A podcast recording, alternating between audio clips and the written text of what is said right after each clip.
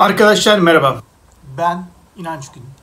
Ee, videolarımda biliyorsunuz ben şimdiye kadar hep böyle e, geçmişteki olaylar, dinler tarihi, uzaylılar, e, işte geçmişin gizemleri hakkında bilgiler vermeye çalışıyorum size. Bunlar hakkında konuşmaya çalışıyorum kendi bilgimce, görgümce. Ama bugün biraz daha değişik bir konu. Bugün biraz geleceğin gizemi hakkında konuşmak istedim sizle. Geleceğin gizemleri hakkında konuşmak istedim. Şimdi bilindiği gibi hemen konuya gireyim. E, bilindiği gibi Facebook geçenlerde bir açıklama yaptı. Artık dedi Facebook değil Meta olacağız. yani şöyle. Aslında Facebook hala duruyor ama Meta çatısı altında birleşti. Meta çatısı altında birleşti ne demek? Meta bir ana e, ana kurum oldu. Onun altında işte Facebook, Instagram, Messenger, e, WhatsApp hepsi bu Meta'nın altına girdi. Neden? Çünkü e, Mark e, Zuckerberg e, abimiz, abimizin kardeşimiz 1984 doğumlu. E, 2004'te Harvard Üniversitesi'nde okurken Facebook kuruyor. Daha sonra Facebook gelişiyor, gelişiyor vesaire. E, dedi ki artık yavaş yavaş biz bu meta çatısı altında kendi yaptığı açıklamadan bahsediyorum. Meta çatısı altında e, Metaverse alemine geçiyoruz dedim. Metaverse alemi. Hatta 10 sene içinde bu Metaverse'ü bütün dünyada çok yaygın kullanılabilir bir hale getireceğiz dedim. Şimdi Metaverse ne? Önce oradan başlayalım değil mi?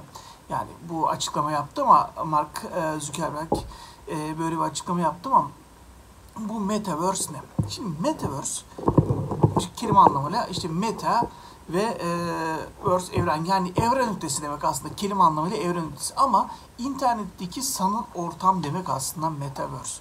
Yani bir sanal ortam yaratacağız ve bu sanal ortam içinde biz e, bütün işlemleri o sanal ortam içinde yapmaya başlayacağız dedi Mark, Facebook'un kurucusu. Ee, kişi.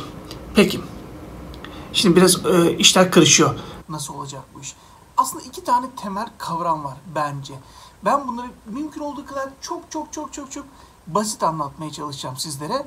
E, çünkü bunu böyle teknolojik, e, böyle bilgisayar diliyle vesaire, vesaire anlatmaya çalışan çok kişi var. Ama ben e, kendi anladığım şekilde çok basit bir şekilde ifade etmeye çalışacağım. İki tane konu var aslında. Arttırılmış gerçeklik, sanal gerçeklik.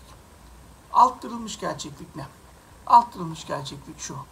Biz şu anda bu e, fiziksel ortamın içinde yaşıyoruz. Ama kullandığımız bazı cihazlarla, mesela bir gözlük takıyoruz. Ya da işte bir elimizde e, cep telefonu var, bir tablet var vesaire.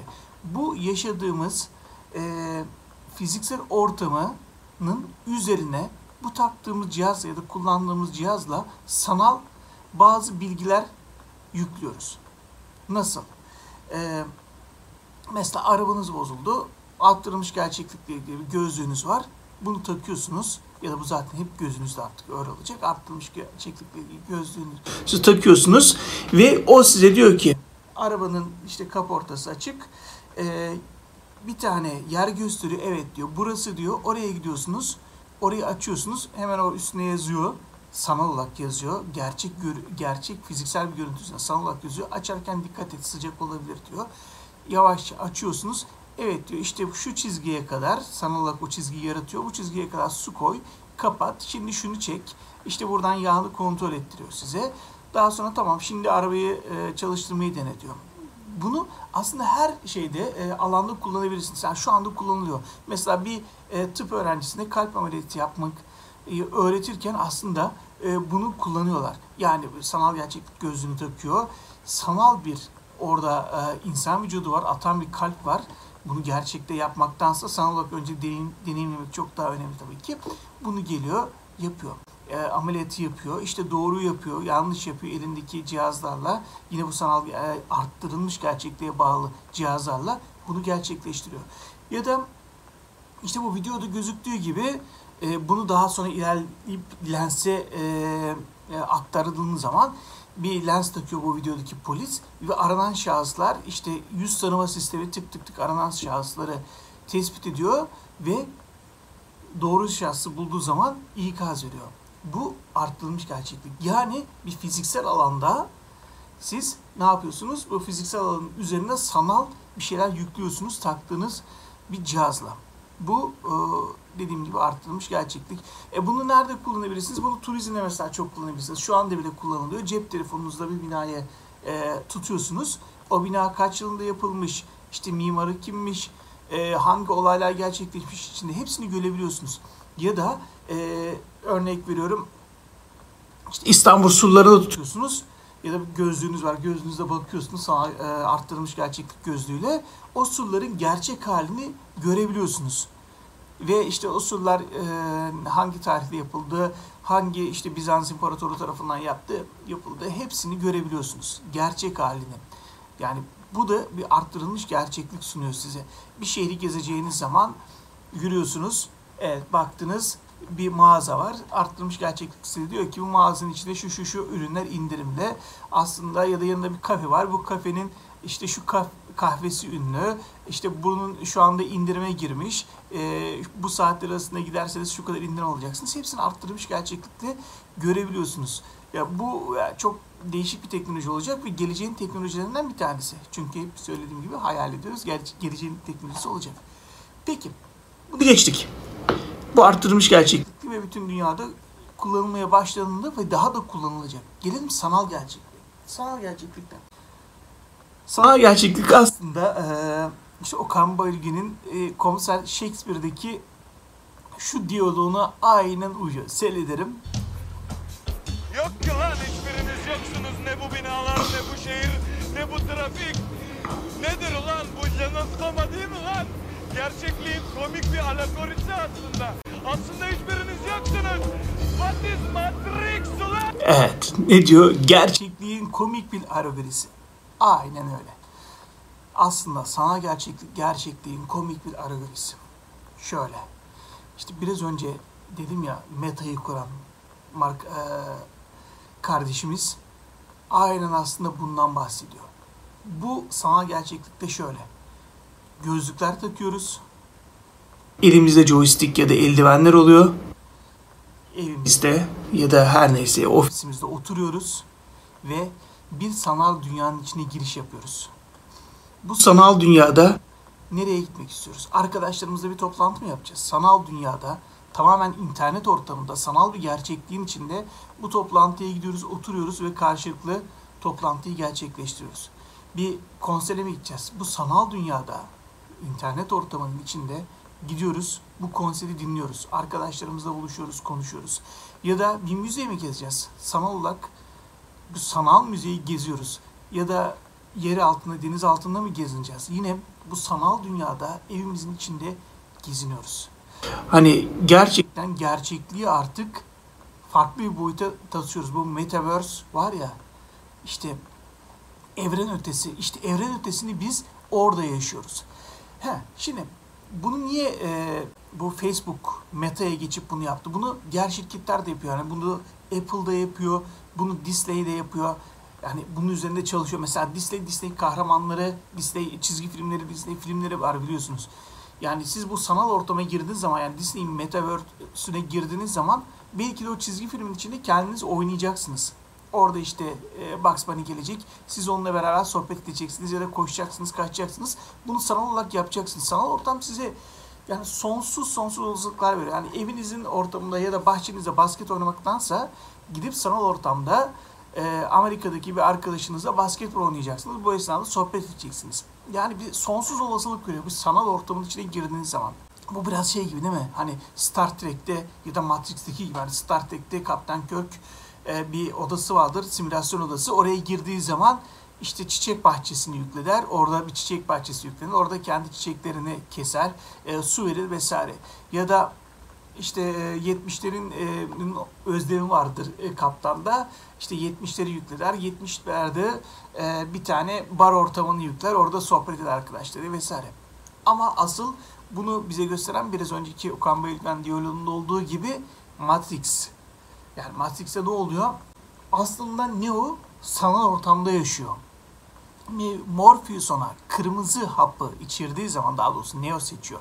Kırmızı hapı seçtiği zaman gerçek dünyaya dönüyor. Matrix'in dışına çıkıyor. Gerçek dünyaya, gerçekliğe dönüyor. Ve tekrar sanal ortama girmek için işte ensesine bir cihaz e, takılıyor ve tekrar sanal ortama girip orada her şeyi yapabiliyor Neo. Çünkü seçilmiş kişi. İşte şey de böyle bir şey. Sanal ortam da böyle bir şey. Her şeyi yapabileceğimiz bir ortam. Şimdi ama neden bu mark vesaire bu konuda biraz daha böyle sanal ortamda 10 sene içinde herkesin kullanımına sunacağız vesaire diyor. Tabii ki bunun içinde maddi kaygılar da çok fazla. Neden? Siz hani bugünlerde çok e, öne çıktı.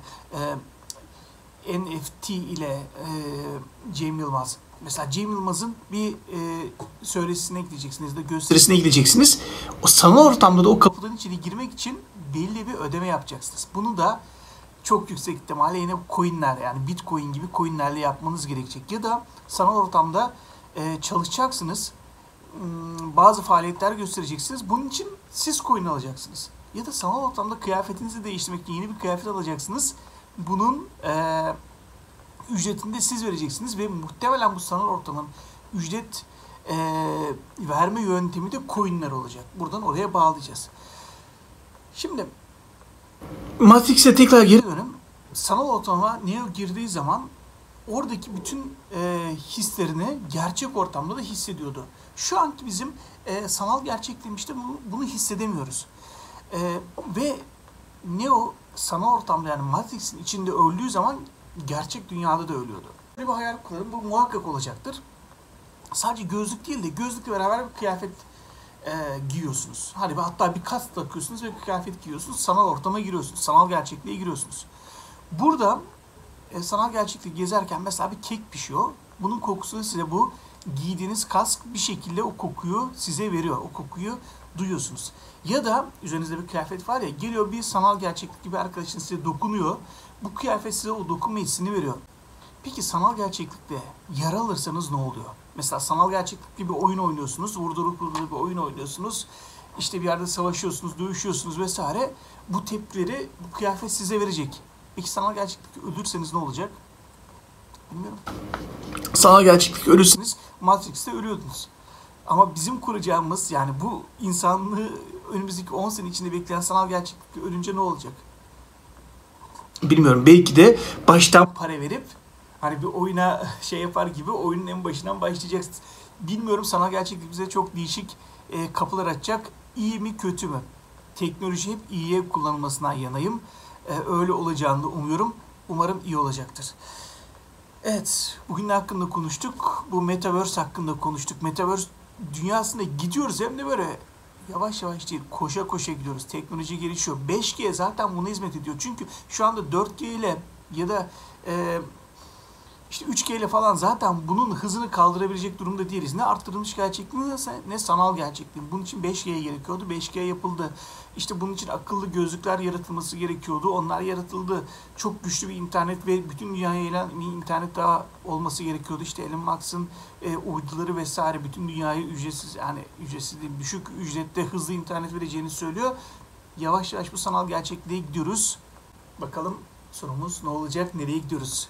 Evet, bugün sizlerle geleceğin gizemleri hakkında konuşmaya çalıştım. Beğendiğiniz çok teşekkür ederim. Aşağıda bir abone ol butonu var. Beğenirseniz sevinirim. Kendinize iyi bakın, hoşçakalın. Görüşmek üzere.